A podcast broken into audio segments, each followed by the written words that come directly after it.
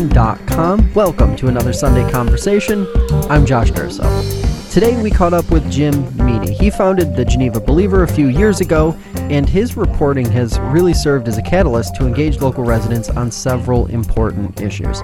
Uh, during our chat, we talked about the recent headlines, including the future of a behavioral health clinic serving Geneva residents, uh, neighborhood and anti poverty initiatives in the city, and of course, policing and their efforts to restore trust in the community as a whole. It's a conversation you won't want to miss. But before we jump into it, I want to remind everybody that this podcast is now available on all major podcasting platforms. That means you can listen to us on Spotify, iTunes, Google Play, TuneIn, Stitcher, and many, many others. Of course, we wouldn't be here without you. So, listeners, thank you very much. And thanks for making this show a part of your week. And enjoy our chat with Jim Meany. So, Jim, welcome, uh, welcome back to the program. Uh, I think it's been a little while. It's been a few months since the last time you were here. A whole lot has has happened in Geneva. You guys, uh, with the Geneva Believer blog, have done an incredible job uh, documenting all the things that are going on and really covering it in a way that I think is, uh, and we've talked about it before, largely missing from the media landscape now.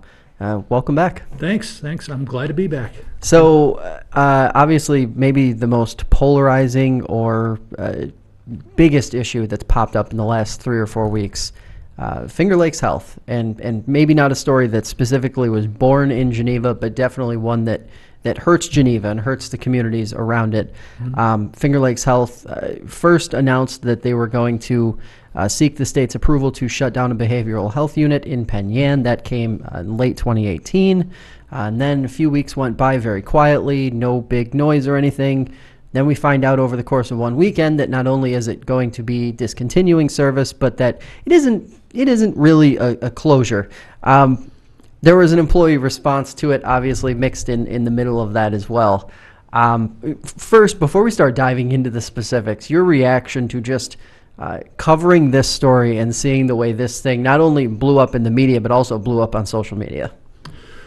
Uh, yeah, it was. Um, it it kind of it kind of came out of nowhere for a lot of people. Um, however, being you know in the uh, in the type of journalism that I do, I had heard some noises coming from employees because employees were being told um, sometime in the fall. I think in October they were told. Uh, we might be closing. Then there was another meeting where they told them we're not going to be closing. Um, so I kind of had been hearing some rumblings that it was going to happen. Um, but the uh, the initial announcement from Finger Lakes Health uh, was a surprise to a lot of people, but it was also um, it, it happened just a few days before Christmas, uh, which I think uh, whether it was intentional by Finger Lakes Health or not, it, it kind of it kind of was it, it, the the news would sort of fly under the radar for a lot of people. Um, and then, uh, and then I was contacted by uh, by multiple uh, employees of the uh, of the of the unit, um, and it's uh, it's something that a lot of people across the political spectrum feel very strongly about and are, are very concerned about. Uh, it's it it hasn't, and the reason I did decide to write about it not only because Finger Lakes Health's headquarters is in Geneva, um, but also uh, anyone who comes to Geneva General Hospital for for any kind of uh, in a mental health crisis would be uh, sent to Penn Yan. Um, so it's uh, yeah, it, it it seemed to come out of nowhere, but it's it's also you know it's it's kind of snowballed very rapidly, and and a lot of uh, a lot of things have been and changing very quickly in the story. Now, part of the part I think part of the controversy around this whole thing is is not only that the the awareness of of mental health uh, issues and the lack of uh, services in the Finger Lakes that obviously has been part of the driver, but also um, this sort of crisscrossing of messages that have been coming from Finger Lakes Health. Um, first, it's seeking permission to close, and then it's abrupt discontinuance of, of services, but then at the same time, no, don't worry, this isn't a closure. Um, and then I guess that the piggybacking on top of that, that they aren't seeking to fill certain positions that would suggest that they are going to continue service and that it isn't a permanent decision. So, it, it, like taking all of that into account, I mean, this is this is probably one of the more unique uh, stories that we've seen play out locally in the health landscape, right? Yeah, yeah, and they've uh, and the way Finger Lakes Health has handled it has been a little perplexing. Um, it, I, I think the, the theme and what seems to be, what seems to be, uh, what seems to be showing itself is that they had no intention of, I don't think they had any intention of waiting for the state or, or any of that. I think they made a financial decision. Their board made the financial decision in November. Um, and then they kind of thought they could go through the motions and, and, you know, make the announcement. Um, and also, it's, it's, you know, if they had no intention of, of closing it, uh, you make an announcement saying we're closing the unit, and in- at the same time, you're trying to find uh, staff to work there, and- and, and you're trying to find a a psychiatrist to run the unit while you're announcing that you're going to close it. That's going to, that's going to discourage anyone who, you know, uh, who, a psychiatrist who's looking, um, who's looking to, to, to maybe move or maybe relocate or maybe take over. So it's, um, yeah, it's uh, the, the, the conflicting information that's coming out uh, from Finger Lakes Health is, has been really uh, distressing and, I, it, and, and upsetting to a lot of people. Is it a little bit surprising um, on the regulatory side that that something like this could actually happen? That after essentially turning in an application to the state to request to cease offering certain services, that you could just spontaneously discontinue them for any reason at all without having to show. I would it just personally, it seems like you would have to show some sort of hardship along the way in order to just abruptly uh, discontinue services like that. And I know there's been a lot of discussion about uh, how- reimbursement from the state not making it economically feasible, and and I guess uh, to some degree you have to you pay a little bit of credence to the the financial side because it's a business. But at the same time, as far as the regulation goes, uh, is this one of those red flags where maybe? Uh, s- the reps at the state level need to sort of look at the policies and procedures that uh, allow this type of situation to play out? Yeah, I would imagine so. I, I, as far as I know, I mean, from what I understand from talking uh, to some of the uh, employees and to going to the community, one of the community meetings down in Penn Yan is after um, after the Geneva Believer story came out, and after some of the uh, uh, employees, uh, Brittany Christensen wrote a couple of op-eds and letters to the editor. Once that started coming out, um, uh, representatives from the state started coming down to Penn Yan, um, coming down to the unit and, and just looking around and seeing what was going on. And according to the employees, um, the, the number of patients started to go up. They, they had, they were filling six to eight beds over the past, uh, over the past few weeks. Once it went public and once people started contacting the Office of Mental Health. Um, so for the, for Finger Lakes Health to I mean, I, I, I imagine that they can just say, we don't have the staff, therefore we have to close. I don't know what the, what the consequence would be for that. I, am I'm not familiar enough with how, all the ins and outs of how the state works. Of course. Is it, is it just a fine, do they have to pay a fine? Like, I don't, I, I'm, I'm a little, uh, curious to know how, how they're able to do that as well, because it doesn't, it doesn't make any sense if you're, if you're on the one hand saying that you're waiting for the state to give you the approval, but then you find what appears to be a loophole to say, eh, well, we're, we're just gonna do it now anyway.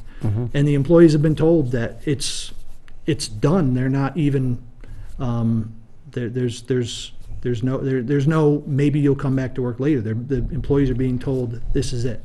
So gauge a little bit for uh, those listening, just from the conversations you had uh, with folks who were employed or are employed by Finger Lakes Health. Um, was there any sort of you alluded to it a little bit, but was there any kind of expectation that something like this could be coming down the, the pike, so to speak? Like eh, eh, the the thing that I keep thinking about is if you rolled the clock back a year, would any of those individuals who worked in that clinic thought that a year from then now we would be in this situation? Because it seems like some of the indicators that finger lakes health was using uh, to suggest that it, the services weren't warranted anymore would have been seen over a very very very long period of time right? Yeah, I think, uh, I think the employees did have that feeling, but as, as, as I noted in my article and as they've said, um, when they saw the, the, the lack of patients, the, supposed lack of patients. They were concerned at uh, at how what the, the admission process was, and they felt that um, that one of the doctors there was not uh, doing what she should have been doing and, and bringing and and admitting patients who needed to be admitted.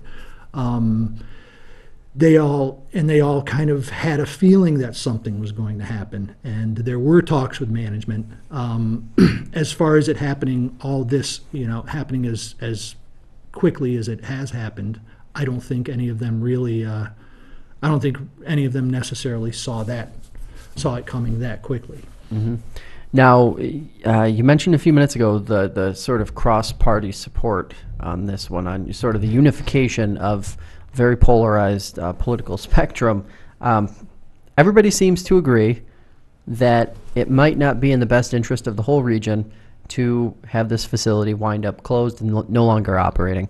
Um, the behavioral health unit that is. The flip side of it is is it just simply may not happen. Now, what do you expect the the reaction will be then moving forward if the outcome is simply it ain't here anymore. That's just kind of the way it is.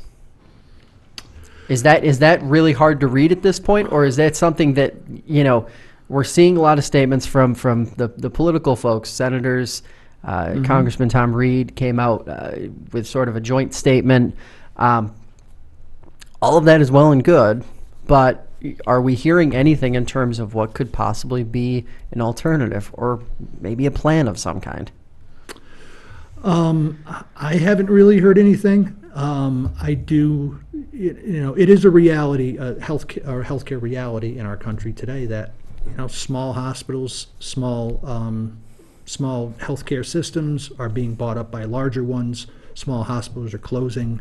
You know, even if you go back the last 30 years, there were, you know, there were hospitals in Waterloo and there were hospital, there was a hospital Yeah. in Seneca Falls. I mean, it, these, these small places have been closing down and, and, um, you know, being sort of absorbed by the larger ones. So if it does end up happening, uh, it's just something that everyone's going to have to get used to. And by everyone, that goes that that's you know emergency room um, personnel. You know, when you have when you have mental health patients who come in who are waiting for a bed, uh, they're going to have to wait you know, hours, sometimes days in that emergency room, which is a strain on staff. Um, I know that at one of the meetings, uh, people said they had been talking to um, the Yates County Sheriff, who, um, along with other uh, law enforcement, could be feeling some kind of uh, some kind of pressure from that too, because that puts them in a position where, you know, they don't they they can they're they're having calls, they're bringing people to an emergency room.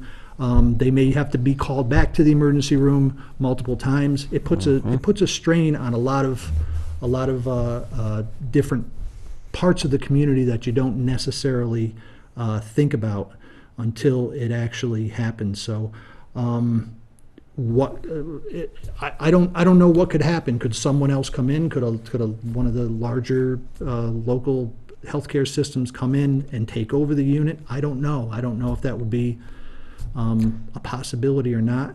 Uh, but it's uh, it's a really it's a it's a really concerning um, kind of a dark time for for a lot of people uh, in the region, um, but especially you know in Geneva at least at the very least, and I'm sure Finger Lakes Health would argue this.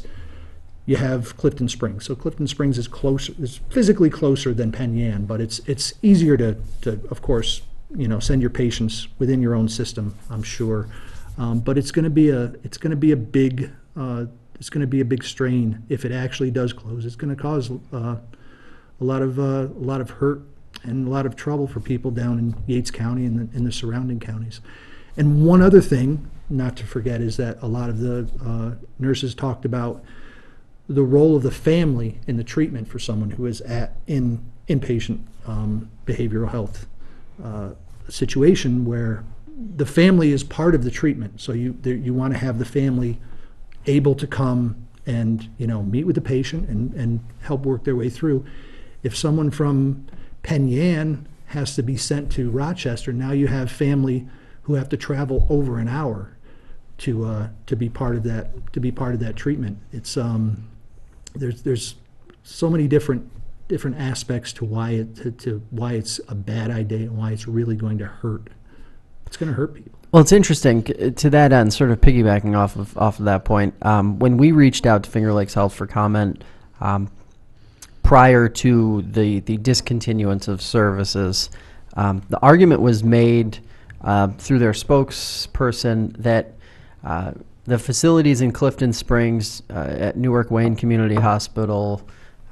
Combined with the fact that not not enough of their patients, it seemed, were coming from Yates County specifically, uh, went into that went into that that logic, that pool of logic that they were using to actually discontinue services there, which I, I found interesting because when you're talking about, you know, Newark Wayne Community Hospital and Clifton Springs and Penn Yan, those are three communities that are very, very spread out. And it isn't quite like being, you know, if you if you live on the I-90 corridor, getting from Geneva to Rochester General or Strong Memorial Hospital or even University in Syracuse or Auburn is a little bit easier because of that straight shot. And it, it's an interesting point, it seems, that we're, we're in this rural area. And then also talking with uh, folks from Seneca County Community Health here, uh, the county services. Seneca County saw a number of, of individuals being treated at the facility in, in Yates County and on an annual basis. So it, it is really, it, I guess it, it goes back to where I was going with it. It's just, it's puzzling because it doesn't really seem to, to add up in total with with taking all of the other uh, regional aspects of this into account. And if you talk to anyone in sort of the community health uh, field where the, they're trying to bridge those rural gaps, it seems the prevailing logic is to work together as a community, as a broad community, and not silo it off and try to be, well, this is our facility and this is what we're trying to do. Yeah. Or so it seems. Yeah. Um, so obviously, sort of moving ahead from that, changes in in Geneva. Uh, one of the big changes that you were reporting on at the end of last year was obviously budget related. Um, the neighborhood initiatives, uh, anti-poverty poverty uh, efforts seem to be taking a, a small financial hit heading into this calendar year or the calendar year that we're in now. Um, where does that stand right now uh, compared to just where we stood a few months ago when it was a budget discussion? Now we're dealing with sort of the, the real world ramifications of that decision, right? Right. Well, uh, as far as I've seen, um, some of the responsibilities that used to lie with the uh, ONI director are kind of being uh, parceled out to um, uh, part-time um, people who are who are um, being being brought in. I just saw they, they just started advertising last week for uh, one of the positions in the ONI as a I think a 17 and a half hour uh, a week position.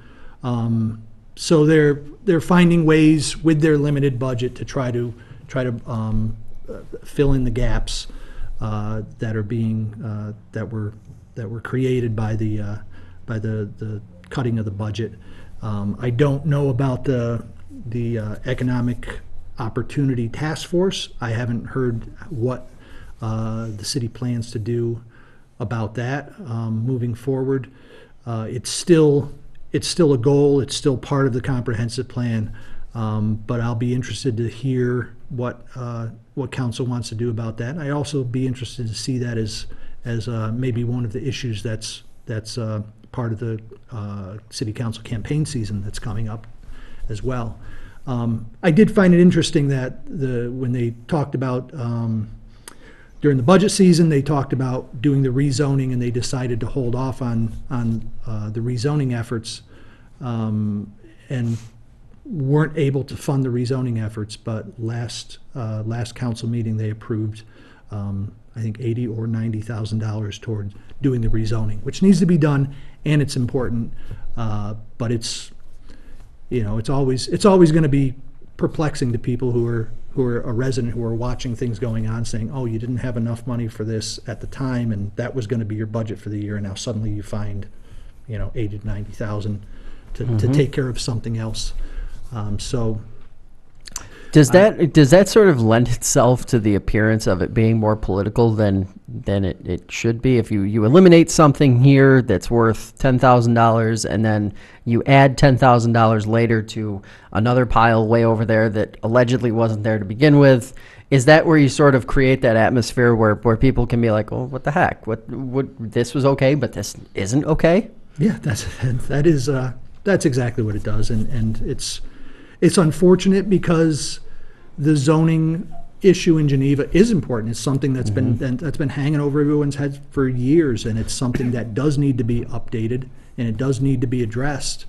Uh, but to but to do it, you know, just a few months after after the budget is finalized, um, especially when it's a significant amount like that, yeah, it it, it, it just adds to the to the uh, skepticism that people have about city government working openly and working uh, transparently and always doing the right thing for the people. So, for those who might not live in the city or, or maybe are just watching from the outside uh, with a curious eye, what are some of the, the zoning issues or what are some of the, the, I'm assuming it probably lends itself a lot to just some outdated standards or operating practices that maybe were relevant a bunch of years ago, but since it's 2019, things change. Um, is that a lot of what it is, or is it some stuff that just simply wasn't, maybe wasn't as well thought out uh, 10, 15, 20 years ago compared to the way it should be thought out now? Yeah, I think it's just that uh, a lot of the zoning laws were, when they were done, there, it was, no one had really foreseen the kind of changes that were going to go on in the city. So you have changes in downtown, um, you know, you have businesses spreading out, you have other neighborhoods that are, that are, you know, changing. They may have been residential at one time, and now, you know, there might be, might be changes going on. So there's, um, and I, I know that even in downtown, there's, there's, uh, I don't know of specifics, but I know that if you want to put a certain type of business in, uh, you can't, or, or those kind of things. So it, it has pretty, I don't think it was anyone's, anyone was being neglectful. It's just, you know, 10 or however long ago, 15 years that the zoning was, uh, was updated. Uh, a lot of the changes to Gen- in Geneva and a lot of the evolution of Geneva just wasn't, just wasn't really seen, wasn't foreseen. The city, I mean, and to that end, I mean, you can elaborate a little bit on that. The city of Geneva looks a hell of a lot different today than it did uh, back even 10 years ago, but much less if you go back 20 years. It's almost like two different two different worlds. I mean, it's it's incredible the amount of change Yeah. that's happened. Yeah, and it's and it's exciting, and I'm I'm you know I'm looking forward to. Uh, one of the things that I'm looking the most forward to, as expensive as it is, is the is the traffic calming on five and twenty. I may have talked about that here before, but what a what a what a change that's going to be, and, and how how exciting it is, and how what a relief it is to know that um, I'm going to be able to walk from downtown and be able to get across five and twenty without risking my life, and and it's just going to be like crossing a street, and that's going to that's going to that's going to really be a game changer.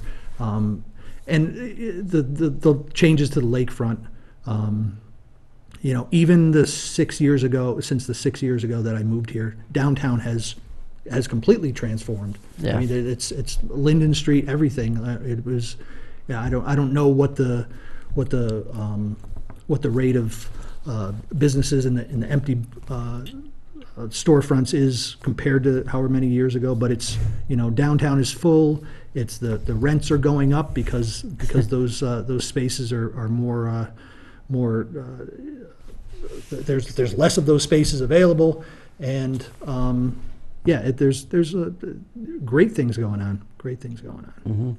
Now, to that end, you mentioned the uh, the traffic change that's going to be taking place. Have they stamped a timeline on that yet, fully, um, for when that might be expected to be completed?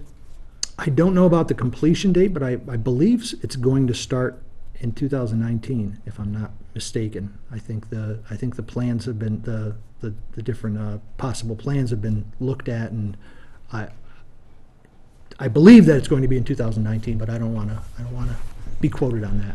So now, obviously, um, the city has undergone a lot of, uh, of a very big uh, facelift, we'll say, over the last um, 20 years. Maybe some other areas haven't quite seen the same type of uh, overhaul.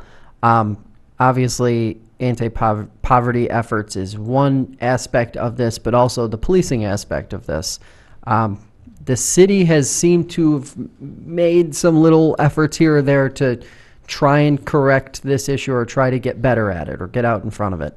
Um, it doesn't seem like a lot of them have stuck, at least not in terms of what the pulse of the community seems to be, um, even as recently in the last couple of months. Yeah.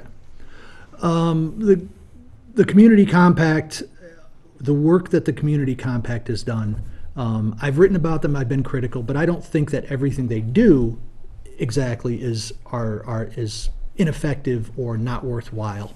Uh, any, any kind of program that you put in place that's going to, uh, uh, help with, with uh, encounters between uh, residents and police. If it can make any of those encounters go better, it's a good effort. That's, that's important. Um, I think where, where the, the, the community feels things aren't being um, looked at closely enough and addressed is in terms of accountability, which is something that uh, affects uh, a lot of different cities. And uh, it's, it's a issue all over the country. Um, it- which reminds me, we're, we're now at one year and five months since um, the Geneva police officer was discovered to have posted uh, racist memes on Facebook. And since that time, there have been no public uh, announcements from the police department or from the city as far as, uh, in terms of what kind of, whether there's been any sort of, uh, uh, whether there's been any sort of consequences for that officer or, or anything. It was, we were told at the time, he's not, he's not working right now. He won't be working with people on the street because he's, he's injured um, uh, because of some kind of health issue. And we haven't gotten any update from the city since then. And those kind of things, that's, that goes right to accountability. And whether or not the city realizes it, those kind of things hang in people's memory. People think of those things. They may not be marching in the streets, but they remember that. They say, "Oh, this is this is one more little thing." The chief's residency, making him exempt from having to move into the city. It's these little these little steps. So, um, having the having the body cameras on the police officers is is is great as long as the policy is strong and as long as you know it, it, it all comes down to the policy. And again that's another issue where we still don't know what the policy is. So as far as the steps that are being taken i think that the new chief Passalacqua is a is a step up from the previous chief. He's very approachable. He's very open to, to hearing what's going on and I have, you know, there have been, I've talked to people who've brought complaints to him and they've, they've gotten results um, from speaking with him. He wants, I, I believe that he genuinely wants to make things better, uh, but without any sort of mechanism or any kind of open discussion about accountability, it, it all feels just like window dressing. And, and to that end, I mean, communication is really important. And it, it, it seems over and over again as we have these different conversations with different folks from virtually every community you can imagine, it seems the stumbling block is always the common denominator communication or a lack of it.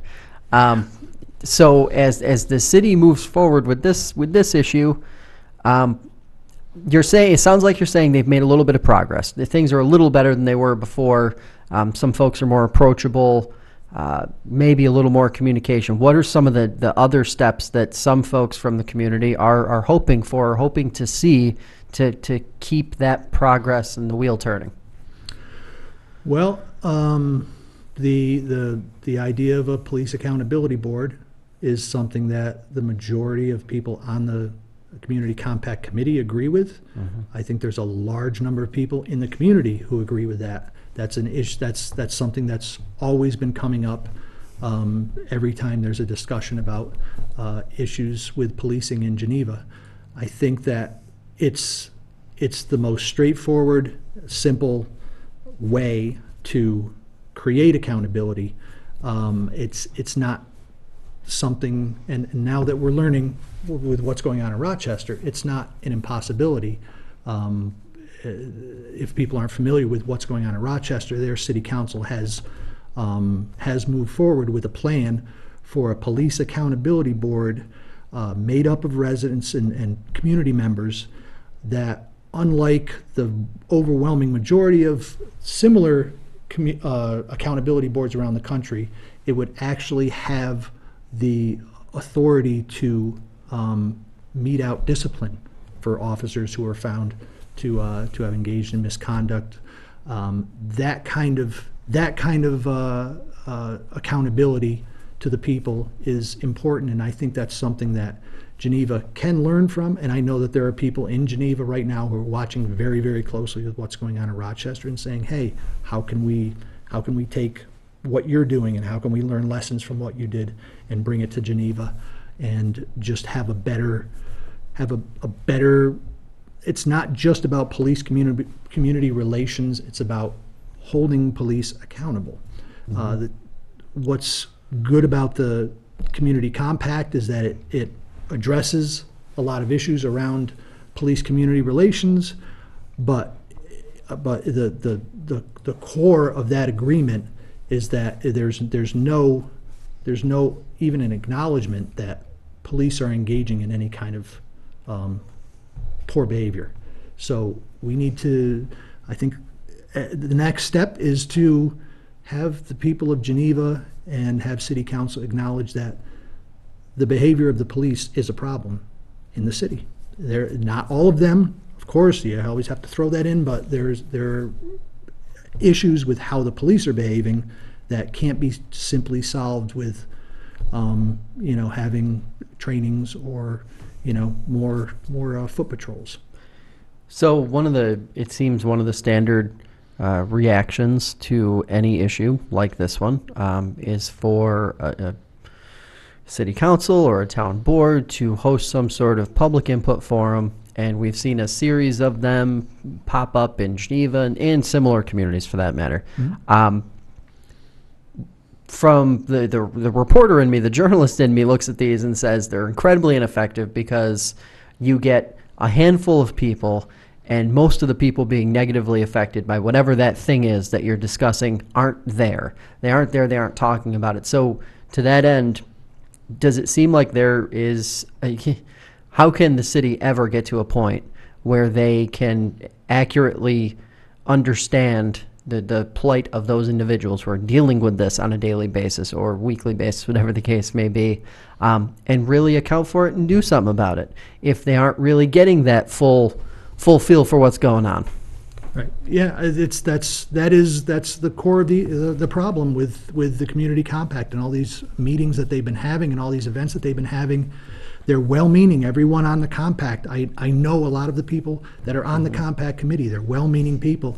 But as long as it's, as long as you, the, to me, as long as you have the group of people who are working on police misconduct, if you have police representatives within that group, there's always going to be, it's, that's always going to be a, a, a barrier to really knowing and understanding what's going on with the community. And, you know, people in the community who are affected by this, who are most affected by this, um, they have concerns about just, it, I, there are concerns about even showing up for these kind of events and knowing that if they speak out, it could end up causing them problems later. So I don't know if, if it's even possible. I know that in Rochester, it, it's not, you know, the, the, the community efforts to create the, the accountability board was done by the community. The people who were most affected, it was an organic kind of uh, uh, collaboration between a lot of different people and gathering research and coming and telling uh, telling the, the, the city officials that this is what we want and this is what we're going to do, not creating a, a, a, a collaboration between the police and the community. It's, it's an issue that, you know, to me, it has to be something that the community tells the city to do because I don't think the police department wants to give up any, uh, they don't want to admit that they're doing anything wrong, um, and they don't want to give up any of their, their power or influence. And uh, it's going to have to be something that does come from the community. So to that end, uh, one of the one of the micro communities, we'll call it within the city, uh, that around the Geneva Foundry, um, on the mend, or almost completely mended. Uh, the last time uh, City Manager Gerling was in here, um, she said things were moving along very well. Um, progress was being made to that end. Um, what what is the reaction of the community to this issue now that it isn't really getting the same type of attention that it was getting a year and a half ago, two years ago, um, when things were obviously much more heated and there was a lot of contention and a lot of concern about how it was being handled. Peop- Is the city in a better place now on this one? Um, in terms of people seeing what the, what the results are of the remediation, Right. I think the city is in a better place, um, because people are seeing how, how fast, how, how the state is doing their absolute best to get this done as quickly Right. as possible. It's still going to take years. Um, they've still essentially just started. There's more to do than they've already done. Um, but I think what's not really seen is, is I think there's still, uh, a scar underneath it all that we were never told and nobody was ever held accountable and we don't know why it happened. It's and you know as i've said many times it's not about pinpointing one person that you can you know hang in the village square and say look what you did to these people. It's a matter of looking back at whatever the whatever the process was and whatever who however it how it happened that people had this knowledge for decades and felt that it was okay to, to keep kicking the can down the road and not telling people what happened. Um, as much as the city feels positive about um, what's been done and the, the you know the helping with the community gardens and the fresh vegetables, those are all great. Those all needed to be done. I don't think any of those things, except for the remediation, I don't think any of the extra stuff would have been done without pushback from the community saying, you know, we, we were hurt by this. What did, what are you doing? Why did this happen? Um, just looking back and remembering back to when the announcement was first made and when the city first talked about it, there were no plans for the city to do anything other than let the state remediate and, and step back. So it's great that the city did those things, but they had to be pressured into it. And they, it's still, it, it may not be something that people in the, in the community are still talking about all the time, but it's always in the back of my mind, and it's always in conversations that I have with people who are affected by it, is nobody was ever held accountable. It, it, it boiled over, and then they said, this, it- basically, it- they said, we're not gonna talk about it anymore, and that's where it ended. So that's never been, that's never been fully healed, and it's never been fully addressed. And it's another issue that I hope will be part of the city council, uh, election, uh, discussions over the next several months.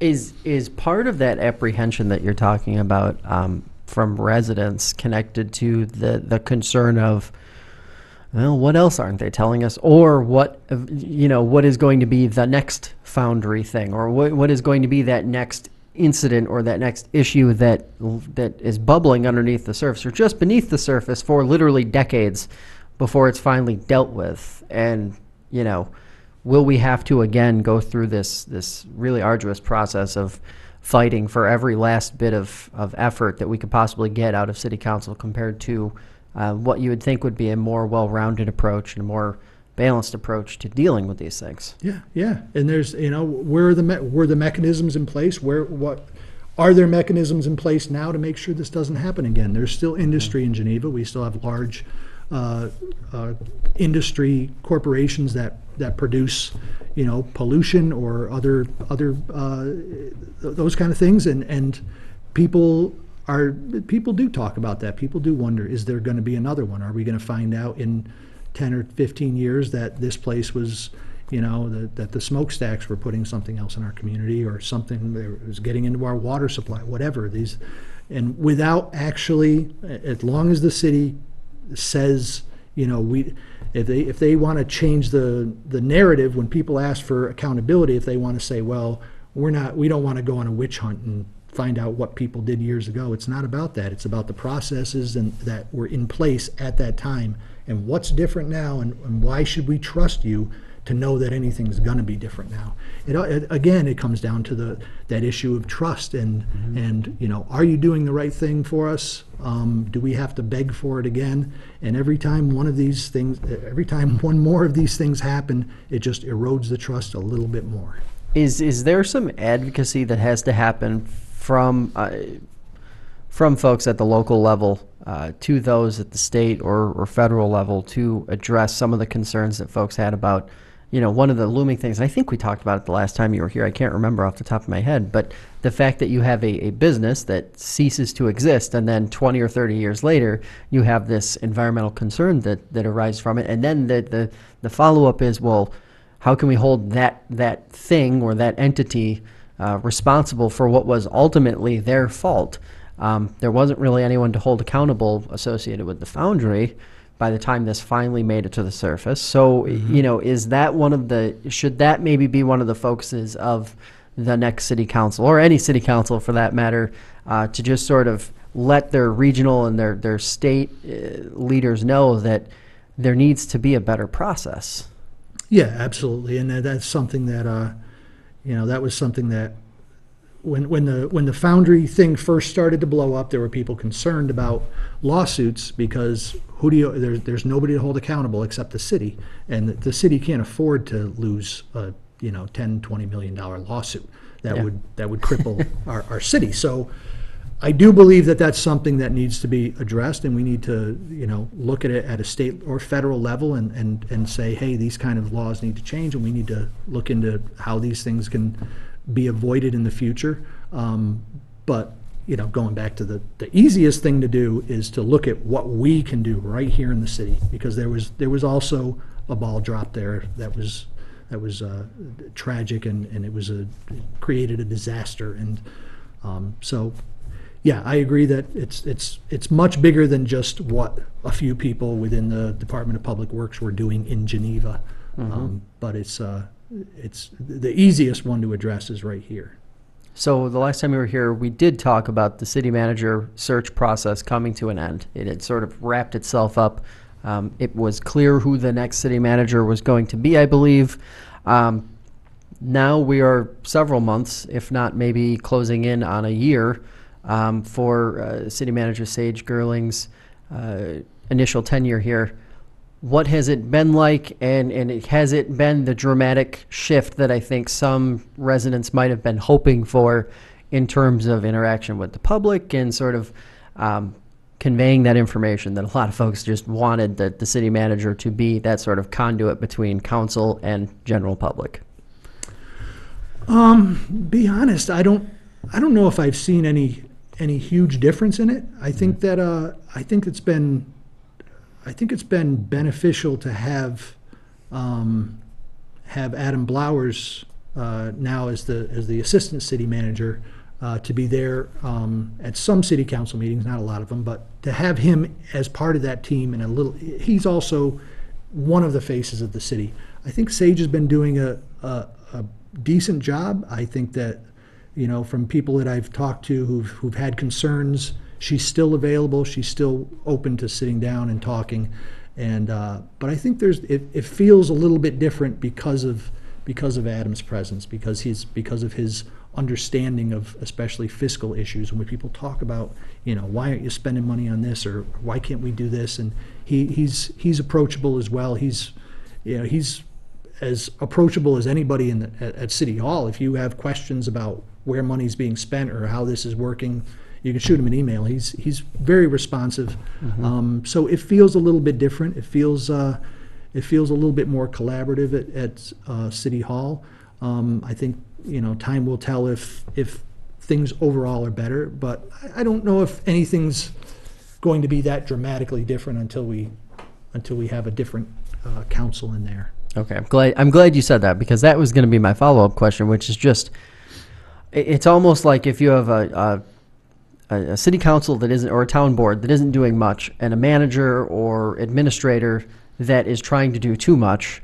It, it looks like one person is running the show, but then that that scale can quickly tip the other way, where if city council or the board is not giving proper instruction on what to do, and that person isn't isn't doing uh, some of the things that may catch uh, headlines in the local newspaper or what have you, um, it may give the appearance that nothing is going on. Right. Um, how much of this is just really c- comes back to uh, needing to, to have the right folks in those seats, city council and the mayor's office, and, and that part of it. Yeah, it's, um, it, that's what it's all about. The people who work for the city, you have your staff, they're gonna do their work, they're gonna, they're gonna, you know, gather their information and, and bring it to the city council and tell them what to do. Um, or not even tell them what to do, tell them what their, their side of it is. And then you need a council that's going to, going to look at those things, gonna look at those facts and, and, you know, try to see them in different ways or ask staff to go back and, and, and try a little something else. Um, it's, you know, I- there is a lot of, I, I think that Matt Horn had a lot more influence on the city because council didn't necessarily do as much work as they could have. They left a lot of things to Matt. I, the, the, the phrase that was repeated at a lot of city council meetings is, we gotta trust Matt on this, and, and it's good to trust your staff, but it's also, uh, it's also your job as a councilor to, to, uh, to, to put in the work and to ask the questions and, and to have staff, you know, do what they, they do, and, but also have, uh, councilors do what they're supposed to do. Now, uh, last question for you. What are a couple of the things that uh, any good, good engaged uh, local resident or anybody who's just watching from the outside who's curious, what are the storylines uh, that are worth watching over the next two, three, four, five months as we move forward for for city council in the city and sort of uh, some of the more broad uh, efforts that the city's obviously going to keep pushing towards because it's still early in the year. Um, well, there's the, uh, the rezoning, uh, thing that's going on, um, and the, the question of the American Legion, the former American Legion property being, uh, up for sale now, uh, is going to be something that, uh, we all need to keep an eye on. It, that's going to be a situation where it needs to be rezoned, uh, so that, uh, developers could come in and put in some kind of, uh, housing there, which would um, be fantastic for the city because that would, that would put it back on the, on the tax rolls. Um, But there's also going to be the question that's always going to come up, which is what kind of tax breaks are you going to give to uh, these developers that come in? And what kind of, should you even give them tax breaks? Um, Personally, I think it's time to, to move away from so many tax breaks, but that's going to be, that's going to be a big uh, issue and um, uh, The old DeSales School is also going to be um, uh, developed into housing. The question is, will that developer, um, Massa Construction, ask for a pilot program on that too? Um, And the other thing that, you know, I, I know that you and Jackie talked about it at length the other day was, is the city council election coming up. Um, Who's gonna run, who's gonna stay, who plans to not run? Um, This is a, a, a great time for people to, uh, not only pay attention to the issues and the things that are going on, but, um, uh, ask those candidates what they plan to do about some of these things. Uh, The, the, the last council election, I, I'm, I don't think that there's a lot of real back and forth debate and discussion about the issues uh, during the council uh, election season. So hopefully that'll be, uh, that'll be different. But that's, that's, those are a couple of the things that I'm, uh, I'm keeping my eye on. All right. Well, uh, appreciate the time. Appreciate the good work with the Geneva Believer. Uh, quickly, for the, the those of those listening, where can they see you? Where can they find you? Where can they find your work? Uh, GenevaBeliever.com, and you're on Facebook. GenevaBeliever.com and on Facebook. You can search Facebook for Geneva Believer or type in facebook.com slash Geneva Believer. All right. Appreciate the time, Jim. Thanks. Hey, thanks again for listening. A special thanks to Jim Meany for taking the time to talk with us about his great reporting in the city of Geneva. Remember, our podcast is available on iTunes, Stitcher, Google Play, and Spotify for everyone listening on the go. And the FingerLakes1.com app is your go to for the latest breaking news here in the region. Thanks again for listening, and we will see you next time.